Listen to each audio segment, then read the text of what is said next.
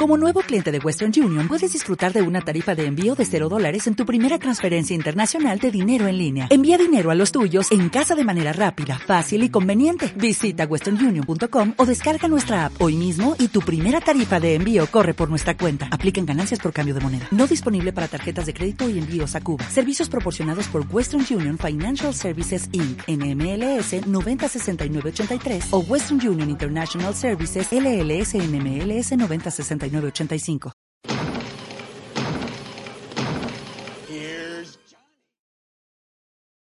Amigos, bienvenidos a este nuevo episodio de Here Is, donde yo, Raúl Jiménez, platico con un invitado especial acerca de su película favorita, una película que hayan visto cientos de veces y no se aburran, o incluso aquella película que los hizo amar el cine.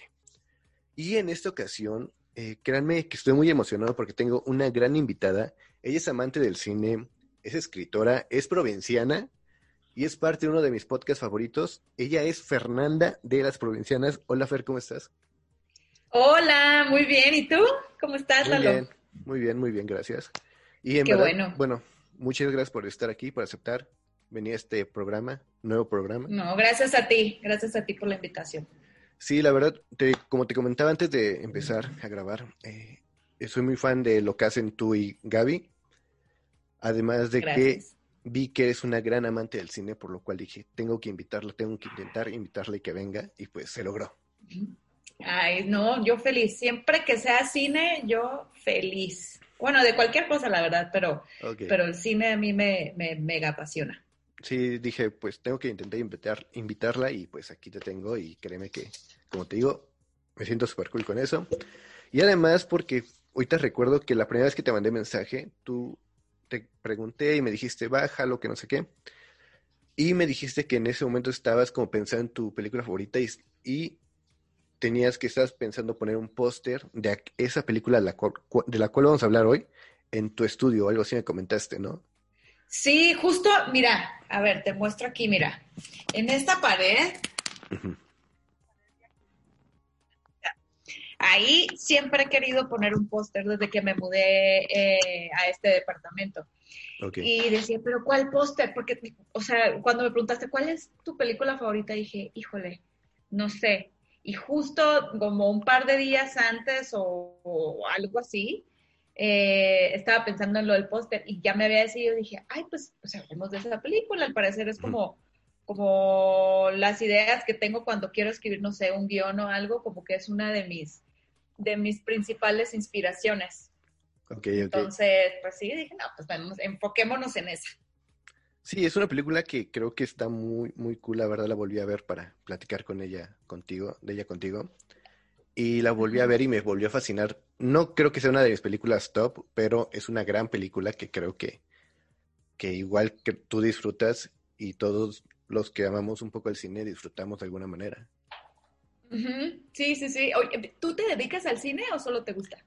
Me gustaría dedicarme al cine en algún momento. Uh-huh. Y, bueno, iba a estudiar cine, pero me salí de la carrera. Ok. Y la cambié por comunicación, pero es algo que me apasiona, me encanta el cine. Me gustaría dedicarme algún día. Junto con pegada. Comunicación. Uh-huh. Y sí, o sea, sí. Es una buena entrada. Sí, pero bueno, la película de la que vamos a hablar hoy es V For Vendetta. Cuéntame uh-huh. por qué esta película, ¿qué tiene esa película que te hace emocionarte? Ay, es que, a ver, sí, muchas cosas, pero sí, o sea, si me pongo a recordar esa película, me acuerdo perfectamente la primera vez que la vi, los diálogos me pareció una cosa de locos. A lo mejor muchos me van a matar por hacer esta comparación, pero, por ejemplo, el speech del principio, como el discurso que él se echa al principio, uh-huh. No sé si es él, pero creo que sí es su voz, no me acuerdo. Parece como si fuera como un soneto de Shakespeare. O sea, te repito, me van a matar para hacer esta comparación, pero me pareció muy, muy, muy poética. Y me encantó y tiene muchos diálogos muy atinados. Tiene ciertas analogías, tanto visuales como como verbales. Uh-huh. Por ejemplo, lo de la flor. Lo de la flor en peligro de extinción. ¿Cómo se llama? Algo de Scarlet. Scarlet algo se llama la flor. Pero no importa. Nunca. O sea, de las víctimas de él. Y eso me dije, wow, o sea, qué gran detalle. Tanto cinemático como para la historia. Sí, de hecho, creo que los diálogos siempre de V son como que muy, muy poéticos.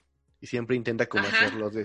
Los hace sonar así, tanto con su voz, como su expresión, como sus movimientos, como de... Él es un artista o tiene como el alma de poeta. Díganlo así. Sí, un artista de la justicia.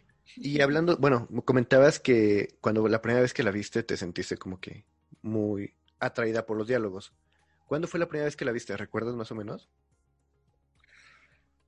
Así exactamente la primera vez. Ajá. Fue cuando recién salió. Eso okay. Sí me acuerdo. Y me acuerdo que fue en el cine. Okay, y sí me acuerdo que me sentí también muy atraída por el soundtrack, por el diseño sonoro que hicieron. Sí. No sé, como que me atrajo mucho de alguna manera. Obviamente, la acabo de volver a ver también, justo como para refrescar y decir, okay, pero ¿por qué me gusta tanto? Y sí, justo eso. O sea, como todo el conjunto y se me hace una pieza muy, muy bonita. Aparte que fue como inspirada en un cómic, que el cómic lo tengo por ahí. Ahorita lo busqué, pero no lo encontré. Una novela gráfica. Ajá. Sí. Me encantó. Hermoso. No me acuerdo...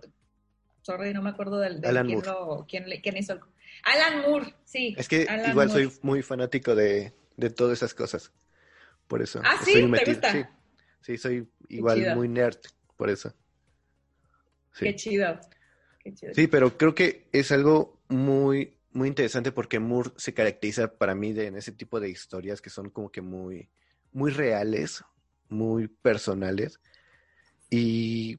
Te digo, empecé a ver muchísimas cosas más acerca de la película que tal vez no veía antes, como vas avanzando. Uh-huh. Y empecé a leer más y vi que hicieron cambios en la película, de la novela gráfica a la película, por lo que significaba, bueno, hacia qué tipo de gobierno estaba haciéndole frente, digámoslo así. Uh-huh. Uh-huh. Y me pareció muy interesante. Sí, bueno, en este caso el de la película pues es inglesa.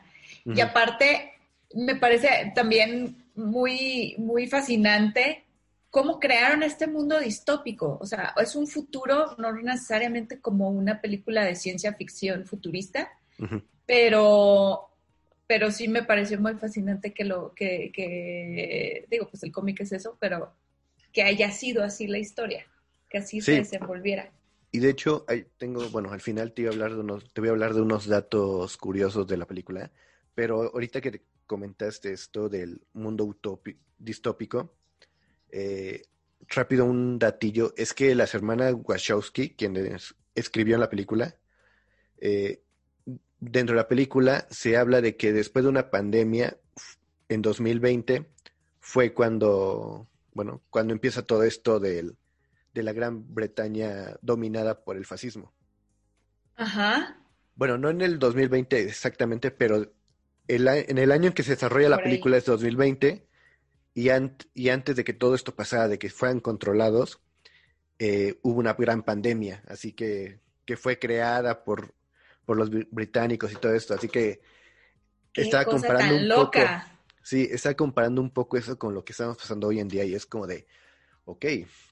Qué interesante. Sí, justo, qué bueno que lo mencionas, porque también cuando la estaba viendo, hay muchas cosas como que todavía me resonaban más, pues porque uno lo está viviendo en carne y hueso, o sea. Sí.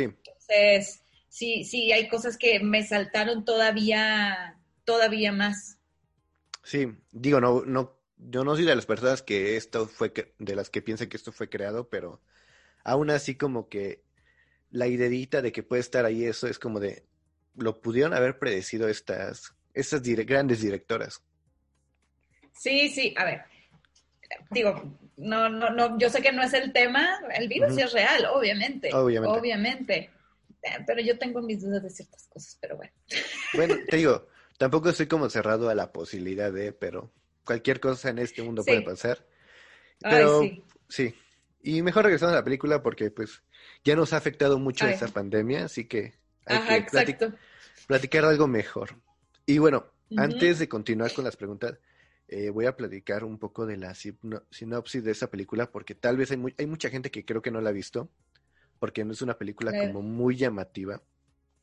Y es que B de Venganza, como se llama en español, presenta una Gran Bretaña sumida en el totalitarismo fascista, donde vemos la historia de Ivy, una joven de clase trabajadora que es rescatada por V, un enmascarado convencido de que se puede liberar al pueblo. Y empieza como que una unión ahí para poder enseñarle a Natalie Portman, que interpreta a Ivy, que lo que está pasando en el mundo, y al mismo tiempo que Vi busca venganza por lo que pasó hace algunos años, en su pasado.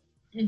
Y justo, bueno, digo, ahorita yo creo que todo el mundo identifica La Máscara. La serie de la Casa de Papel, pues justo esa serie se inspiró en esta película, en The Venganza, de Envy. ¿A poco? No lo sabía. Sí, o sea, no me consta, pero la estaba viendo y dije, pues claro que sí, por supuesto que sí se inspiraron. Como que toma elementos. De Guy Fawkes, el como este hambre de justicia, de más que de venganza, es como de justicia. O sea, es una justicia bastante sangrienta, creo, pero... Pero sí. Bueno, pienso que en este caso Vi es como busca venganza personal, pero a la vez busca ayudar al pueblo a que se libere de alguna manera, intentando lo mismo que hacía Guy Fawkes. Y bueno, no sabía eso porque la neta te digo, no he visto La Casa de Papel, no la he visto, nunca me ha llamado la atención. Pero ¿nunca te ha llamado? No. Ya te voy a ser muy honesta.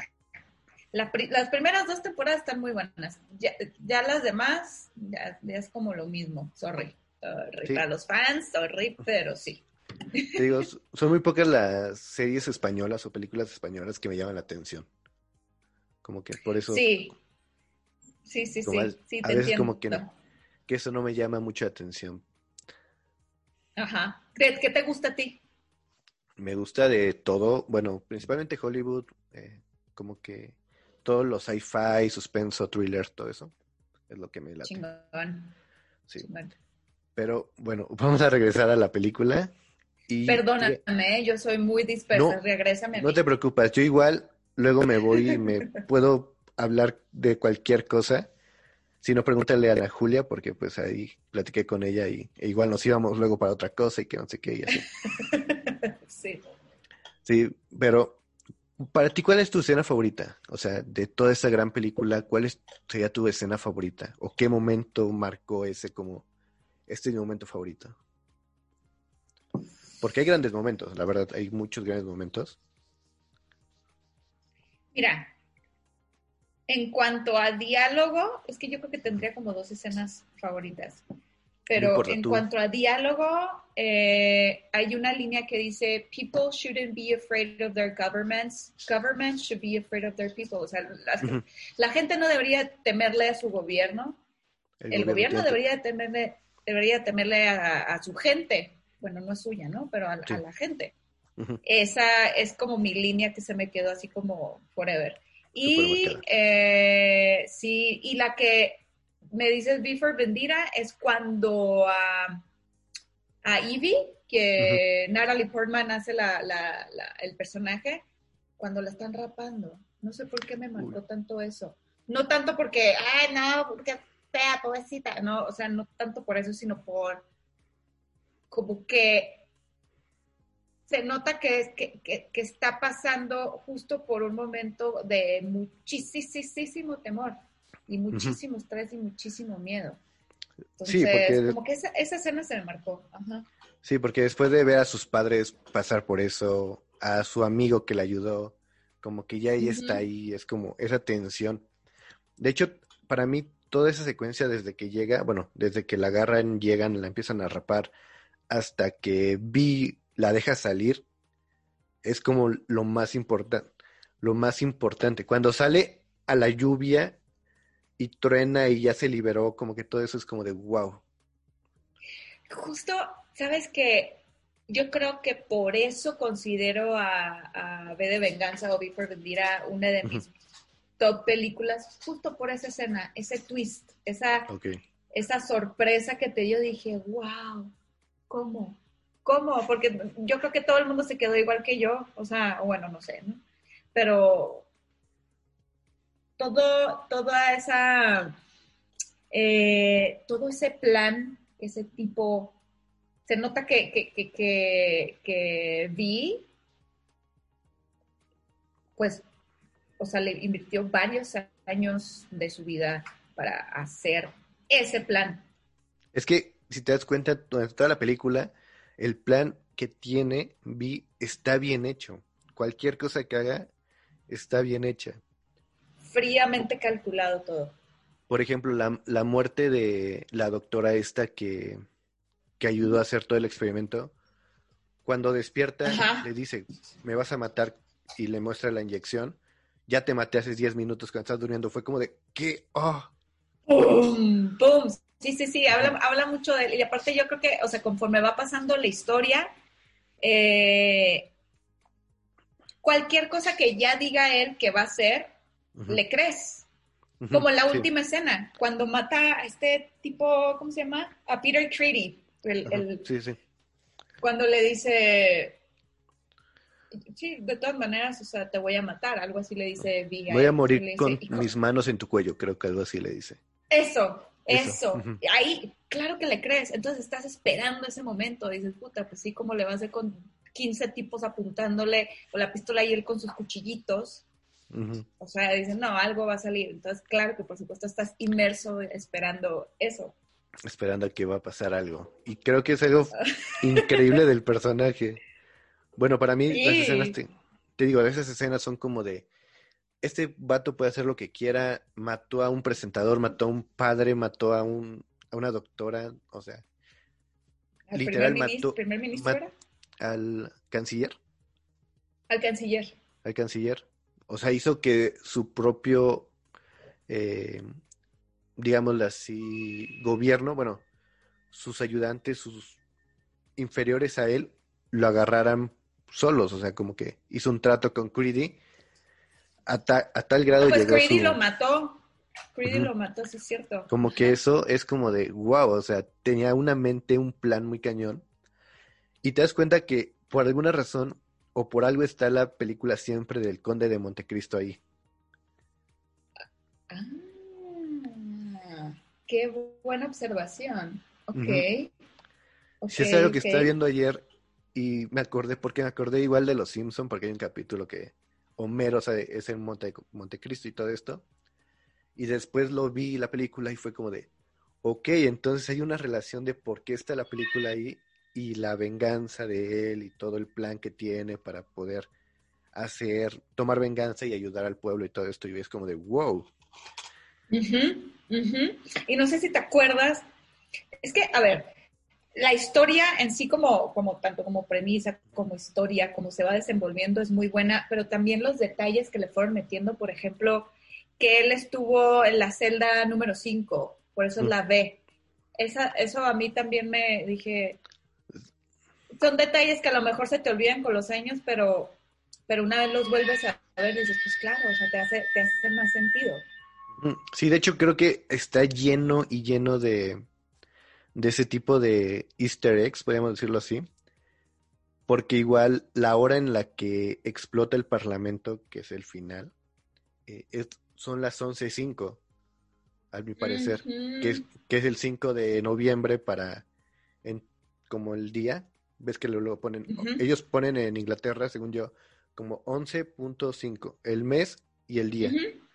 Y es como la misma hora y es como de wow, o sea, todo estaba planificado. Me encanta ese tipo de cosas. Sí. Creo que ese tipo de cosas hacen a una película muy especial y muy buena, porque cualquier cosa que te pierdas puede ser un elemento, o un easter egg, ajá, o una sorpresa. Ajá. 100%. Y de hecho, sabes que ahorita hablando del mes de noviembre, siempre que es noviembre, No hay un año que haya pasado desde que vi esa película sin que me acuerde de esa película. O sea, el 5 de noviembre siempre ya se me quedó grabado. ¿Cómo? Para siempre.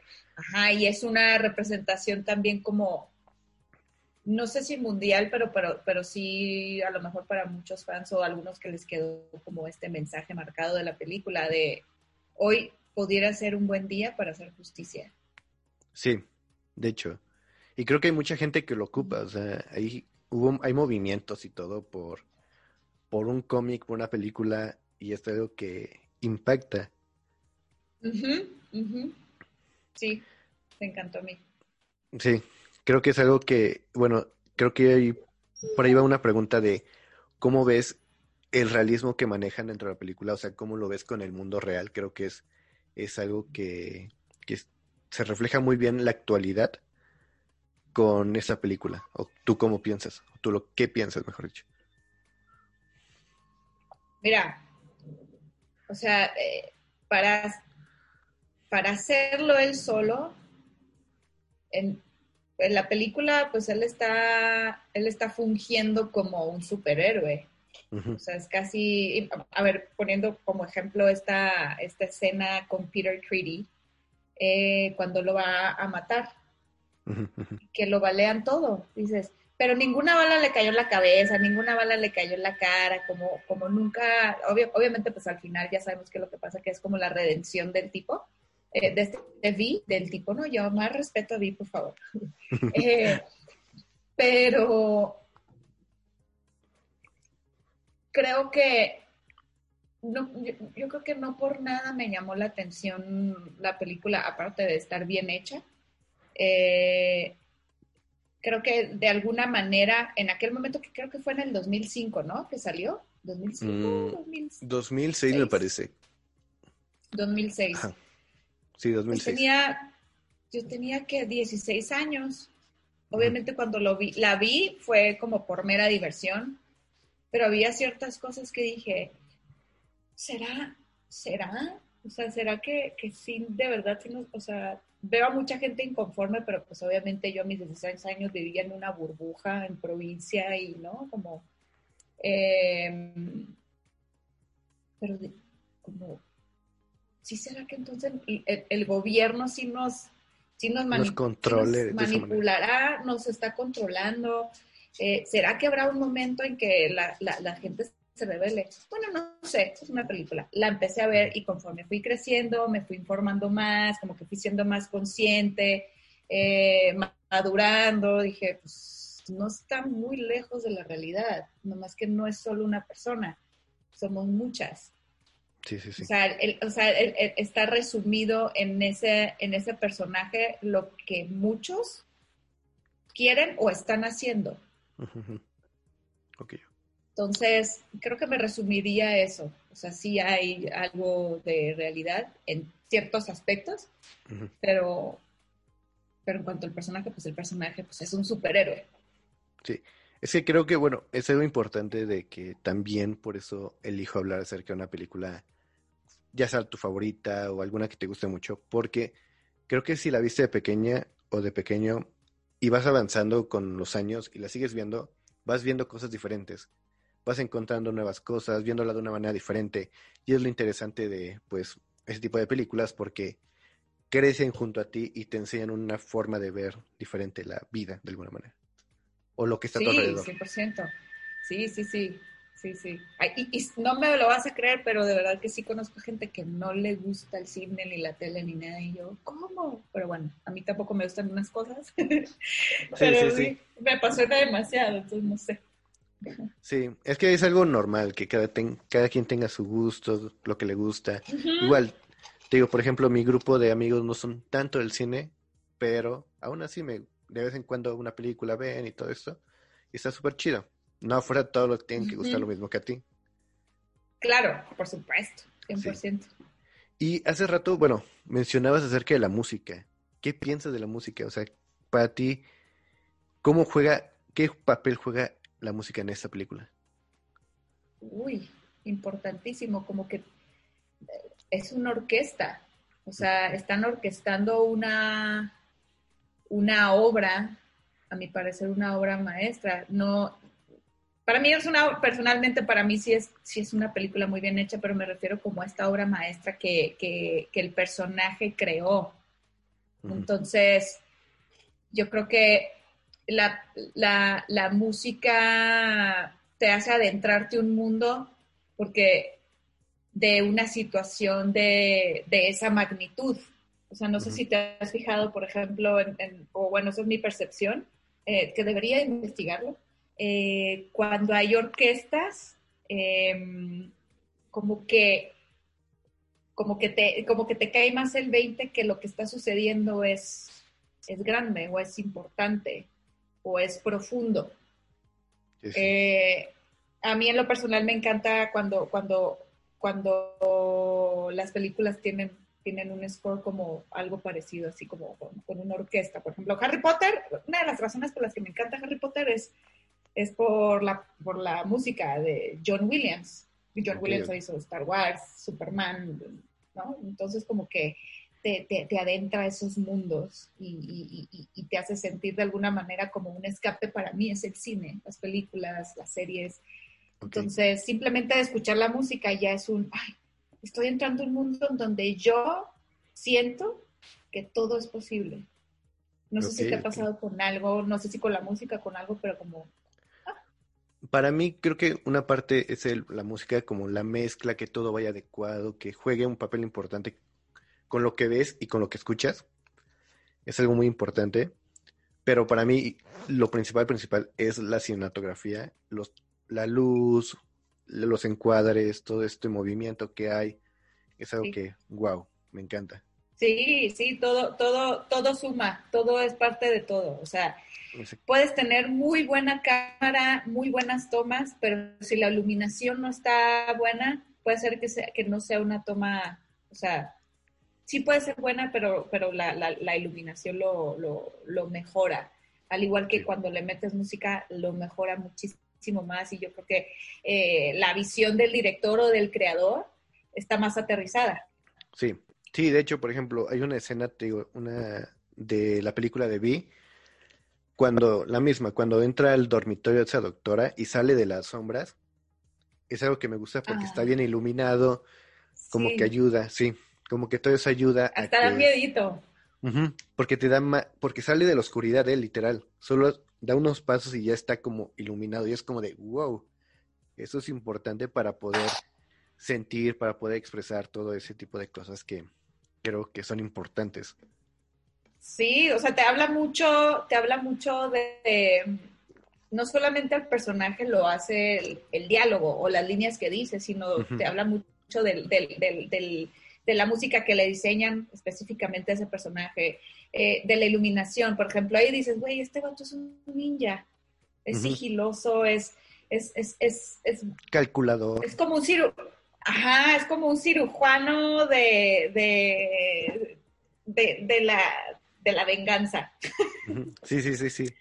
Y de hecho, creo que pues tiene su propia canción, que es esta sinfonía, no recuerdo cómo se llama, la que pone cuando destruye a la estatua de la justicia y el parlamento, como que, como dices, esa orquesta como que le da más importancia, como que le da un impacto importante a lo que está haciendo y lo que va a hacer.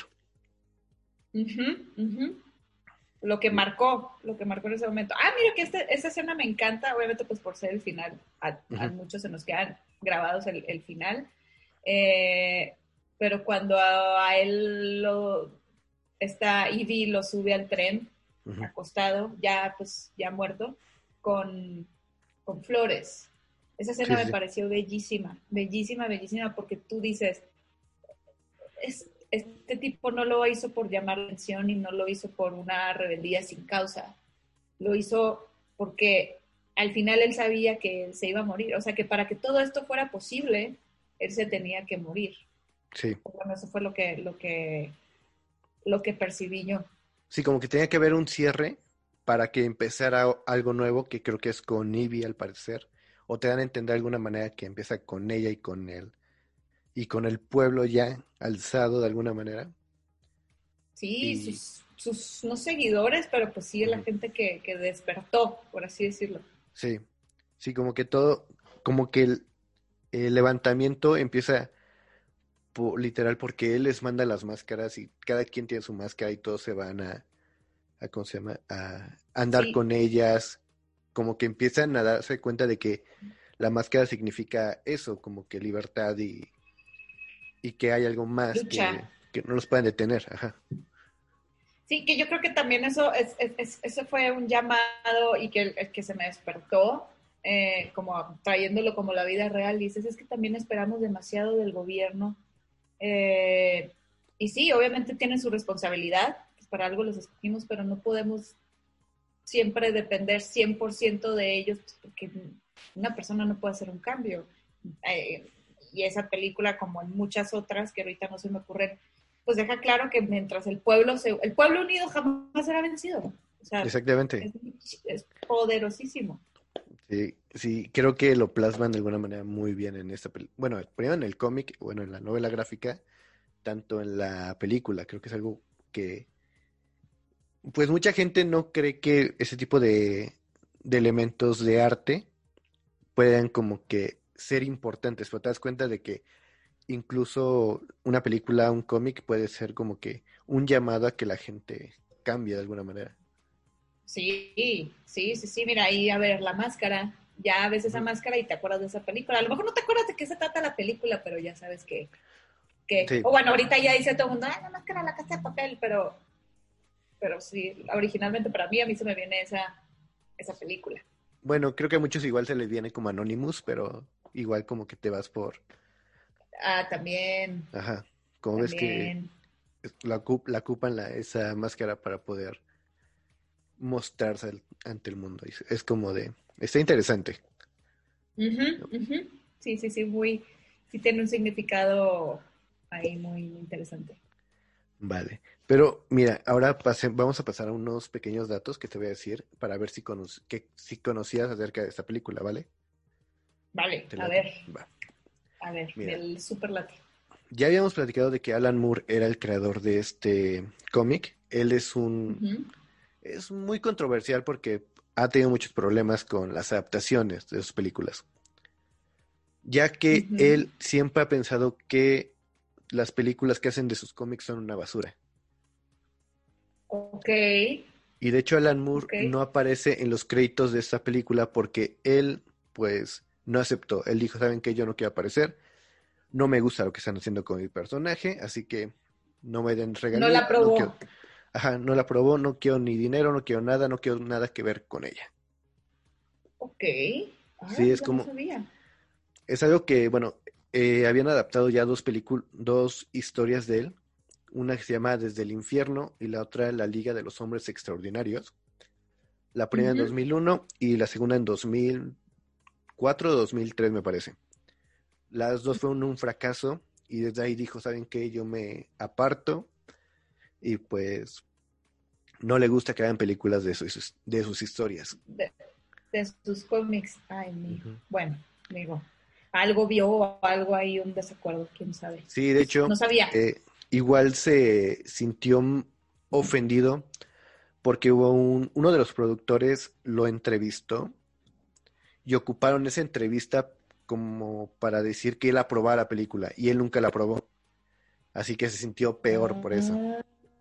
No sé, sintió manipulado. Uh-huh. Bueno, sí, pues sí, medio emputa eso. Sí, obviamente. Yo creo que sí, ahí le agarró el empute, quién sabe. Sí, te digo, es que es bueno, yo te digo, me he metido un poco más en el mundo de los cómics, todo esto, y es una persona muy controversial, es muy creativo, tiene buenas ideas, ha hecho grandes historias, pero sí es como de... Ya, señor. Es polémico. Sí, es artista. No sé si ya has visto una foto de él, pero ve una foto de él y te va a dar como esa sensación de que es un hombre muy senil, como que siempre está en su casa, en la cabaña, a lo lejos. Lo voy a ver aquí, en este momento tengo mi celular. Ah, claro. Sí. Es como Hagrid, pero en flaco. Uh-huh. Y malhumorado. Miren. Sí, se ve. Sí, se ve que tiene su carácter el don. Sí. Sí. Ok, sí, o sea, artista. O sea, no quiere decir que sea como una un distintivo o algo que sea del artista, como ser polémico, controversial o malhumorado, pero sí hay de personajes a personajes. Sí, de hecho, te digo, es un personaje que en lo personal como que ya digo, ya señor, ya tranquilice un poco, ya no está tan lejos de irse, ya disfruta un poco la vida. Hasta que nos caiga el 20 de eso, yo creo que muchos le bajaríamos de pedo a esto.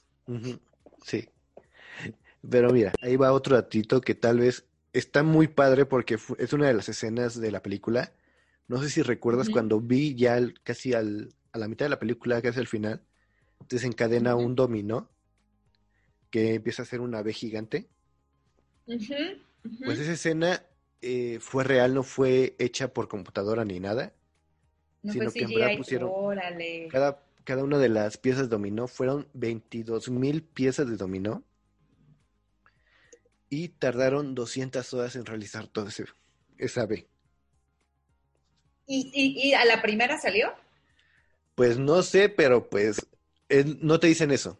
Pero sí tuvieron que contar con 4 profesionales de fichas de dominó. Ah, pues yo creo que a la primera, puede ser que haya salido a la primera, si fue por profesionales. Ajá. Sí, pero aún así 22,000 piezas, 200 horas, como que sí está muy... Es una locura. Imagínate grabar y ya que una pieza no caiga bien, es como de empezar desde cero, que todo... O estornude, o tosa y ya vale más. Es un cansado. Estrés. Ajá, un estrés, imagínate. Pero, sí, ¿no? Sí. Pero creo que es una gran escena, o sea, creo que es una de las mejores escenas, como que por todo lo que implica como que el dominó, porque ya es cuando todo empieza a salir súper bien con su plan y ya, como que vamos al final de todo eso. Sí, es como que una cosa lleva a la otra. Siento también que es como que el significado de esa. Sí. Y bueno, igual comentabas hace rato que tú la viste en 2006 cuando se estrenó. Pues en relación a la fecha del estreno de esa película, pues la idea original era que se estrenara el 5 de noviembre de 2005. Ok. Pero ya que se cumplían 400 años de lo hecho por Guy Fawkes. Ajá. Y Guido. Pues sí, él, pues querían hacer este estreno ese mismo día porque pues la fecha, todo esto. Pero al final no se logró hacer esto, sino que se tuvo que aplazar el estreno para diciembre de 2005 y después ya llegó como a otras partes en febrero y marzo de 2006. Órale. Sí, ay, no sabía. Que... Hubiera estado muy chingón eso. Sí. Hubiera sido el 5 de noviembre. Creo que hubiera sido más impactante cuando una película se estrena en relación a un día que tenga que ver con la película. Es súper cool. Sí. De hecho, hace poquito, pues, cuando la volví a ver, este fin de semana dije, ay, la voy a volver a ver como para refrescar detalles que se me han olvidado. Y la vi el 5 de diciembre y aquí tu tía, yo perdida en el tiempo, dije, wow, es 5 de noviembre, la estoy viendo el 5 de noviembre. Y bueno, mi esposa, es diciembre. Y yo, ay, hubiera estado bien padre. Sí, de hecho... ¿Cuándo fue? Hace como un año, 2 años. Recuerdo que apenas había llegado a Netflix y dije, voy a verla. 5 de noviembre voy a verla. Y sí, como que dices, qué bonito se siente ver una película en una fecha. En la mera fecha. Sí. O no sé si te ha pasado que en alguna serie o en alguna película menciona una fecha como de, sí, el 17 de diciembre. Y tú, hoy es 17 de diciembre, qué loco. A mí me encantan esas coincidencias. No ha pasado, pero... Luego sí recuerdo como que las fechas de ciertas series, por ejemplo, How I Met Your Mother, que es mi serie favorita, como que recuerdo como que los días de, este año se casan Ted con su esposa, o este año es cuando encuentra no sé quién en el aeropuerto, como que ese tipo de cosas como de, wow, tengo información. Sí. No se me quedan otras cosas, pero pues ahí tengo las fechas de... Pero eso de sí, eso sí se te quedó en tu corazón. Sí. Bueno, y ahí va un último dato para ya ir terminando este bello podcast y este y a hablar de esta bella película. No, en serio, ya se acaba. ¡Oh, qué rápido! Sí. Igual también Zoom no me da mucho tiempo, así que por eso no tengo mucho tiempo para platicar con la gente. Créeme, por mí platicaría horas y horas con la gente de películas, pero... Ay, sí. No me da. Pinche Zoom. Lucrando. Ya ves. Y quitándome mi información, además. Ajá, aparte. Uh-huh. Mira, ahí les va uno. Ah, no es cierto. Bueno, ahí va. El último dato es que Lana y Lily Wachowski escribió en el primer borrador de V For Vendetta en los años 90. Antes incluso de que hicieran el libreto para The Matrix. No.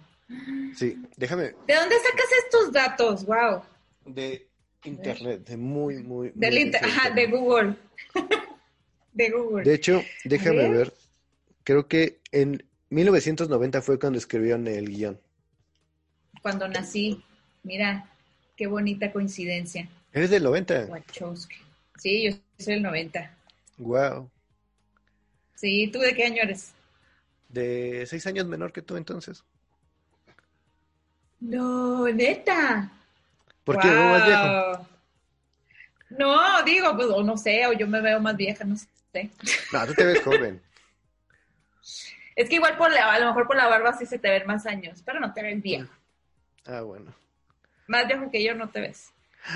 Wow, no sabía eso de las Wachowskis. Uh-huh. Sí, está viendo que escribieron esta película porque eran fan del cómic, bueno, de la novela gráfica, eran super fans y dijeron, pues vamos a hacer un borrador, que pues lo hicieron, pero nunca lo probó ninguna productora.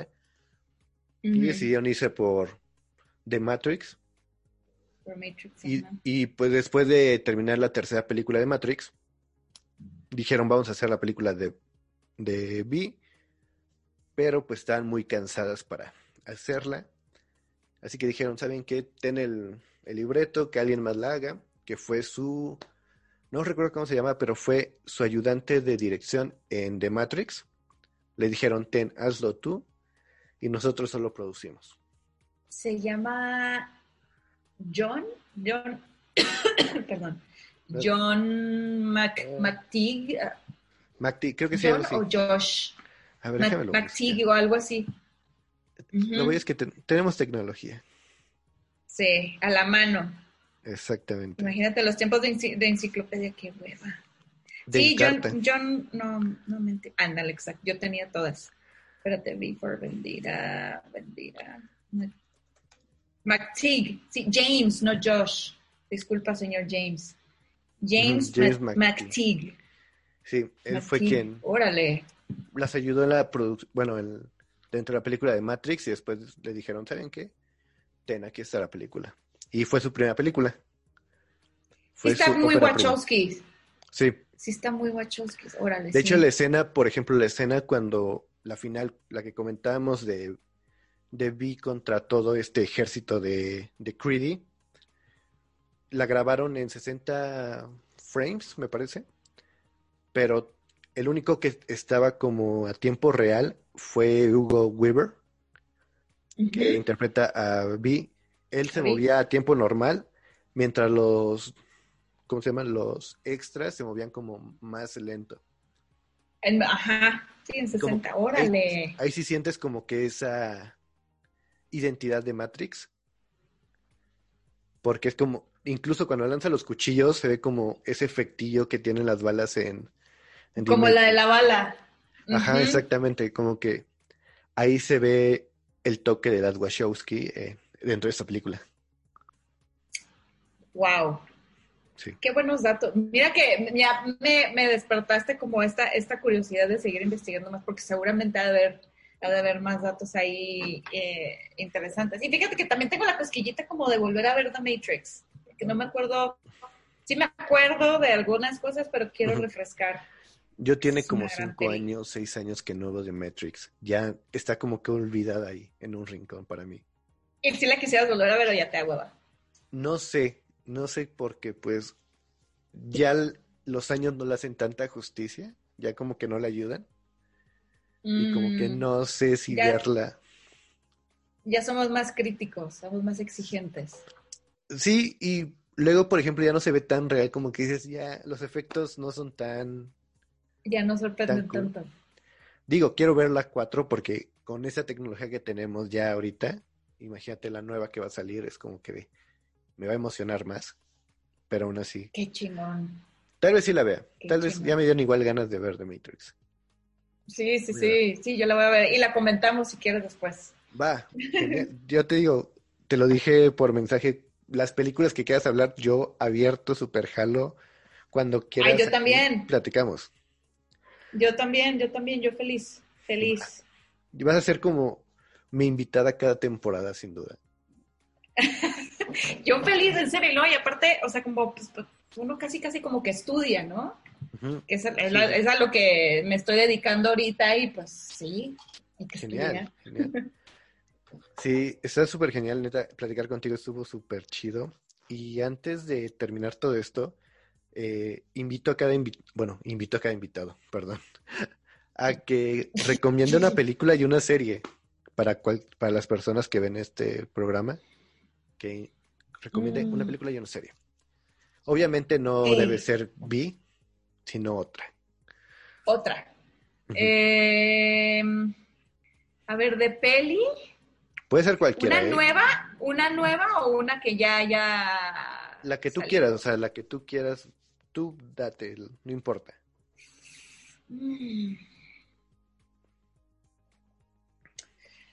¿Qué? ¿Así solo una? Dos si quieres, te doy chance, dos. Ándale. Inception. Ok. Y de películas, ¿no? Uh-huh. Inception y... ¿Qué más era? Una como que últimamente también he estado pensando mucho. Tengo una lista que les puedo recomendar, pues, pero... Una que últimamente he estado pensando mucho es la de Truman Show con Jim Carrey. Uy, me encanta esa película. Es buenísima. Es muy buena. Me encanta. Desde que vi esa película yo volteando así como... ¿seré? Y de ¿dónde serie... ¿Dónde están las cámaras? Ajá, como ya ver, ya salgan. No, y este comentario que siempre tiene de... Si no los veo, buenos días, buenas tardes, buenas noches, me encanta. Ah, sí. Es cierto, no me acordaba de eso. Y de serie, híjole... Ahorita las series son las que como que he estado viendo más series que pelis. Pero dos, voy a volver a decir dos, sorry. Pero dos que me han encantado, que últimamente vi, fue Succession y Euforia. Euforia es muy buena. Así que hace poquito estaba hablando con un amigo y fascinante. Volviendo al soundtrack, o sea, como que a mí muchas películas, para mí hay unas películas que, o sea, que considero buenas, ni siquiera por la película, por el soundtrack. Por el soundtrack, sí. Uh-huh. Creo que tengo que hablar un día contigo acerca de películas, bueno, como con soundtrack chidos. Va, me late. Va. Yo feliz. Va. Súper cool, pero... Bueno, y ahora sí ya llegamos al final. Espero te haya gustado estar aquí, Fer. Me hiciste un gran honor al estar aquí, créeme. Soy muy feliz. No, muchas gracias a ti por la invitación. La verdad que yo fui... Se me pasó el tiempo rapidísimo. Sí, ya sé. Es lo chido platicar del cine y de lo que te gusta. Creo que es de lo que me encanta hablar con personas del cine, la neta. Sí, a mí también. Sí, pero pues si alguien no te conoce, danos tus redes sociales, acá las voy a poner. Igual lo que haces, no, aquí todo lo que tú quieras anunciar, todo lo que quieras decir, date. Los invito, a ver, mis redes sociales. La pinche Fer me pueden encontrar, la pinche Fer, me pueden encontrar en Instagram, también estoy en Twitter. También tengo una página en Instagram si les gustan las frases o como mini historias, los pinches versos. Y el podcast con mi mejor amiga Gaby Navarro, Las Provincianas, que lo pueden encontrar en Instagram como Provincianas Podcast. Están en Spotify, en YouTube, en iTunes Y ahí si quieren pasar el rato con un par de pendejas, entonces ahí muy de bien, tías. Muy bienvenidos. De tías pendejas. Tías. Sí, yo pensé así, pero tienes todo mi permiso. Bueno, pues ahí van a estar todas sus redes sociales, igual el podcast de las Provincianas, vayan a escucharlo. Por algo Fer está aquí, porque hacen un podcast muy chingón ellas dos, créanme, se pasan un buen rato. Gracias. Y pues como hombre lo disfrutas porque es una perspectiva diferente lo que escuchas, así que está súper cool, vayan a escucharlo. Ay, muchas gracias, qué lindo, de verdad que sí. Vale, y pues bueno, para despedirme, pues aquí les dejo mis redes sociales, me pueden encontrar como @lalogiort15 en Instagram y Twitter, y en la página de del podcast como @nerdalond, ahí estarán igual aquí abajo, y pues nos vemos a la próxima, amigos, espero les haya gustado, adiós.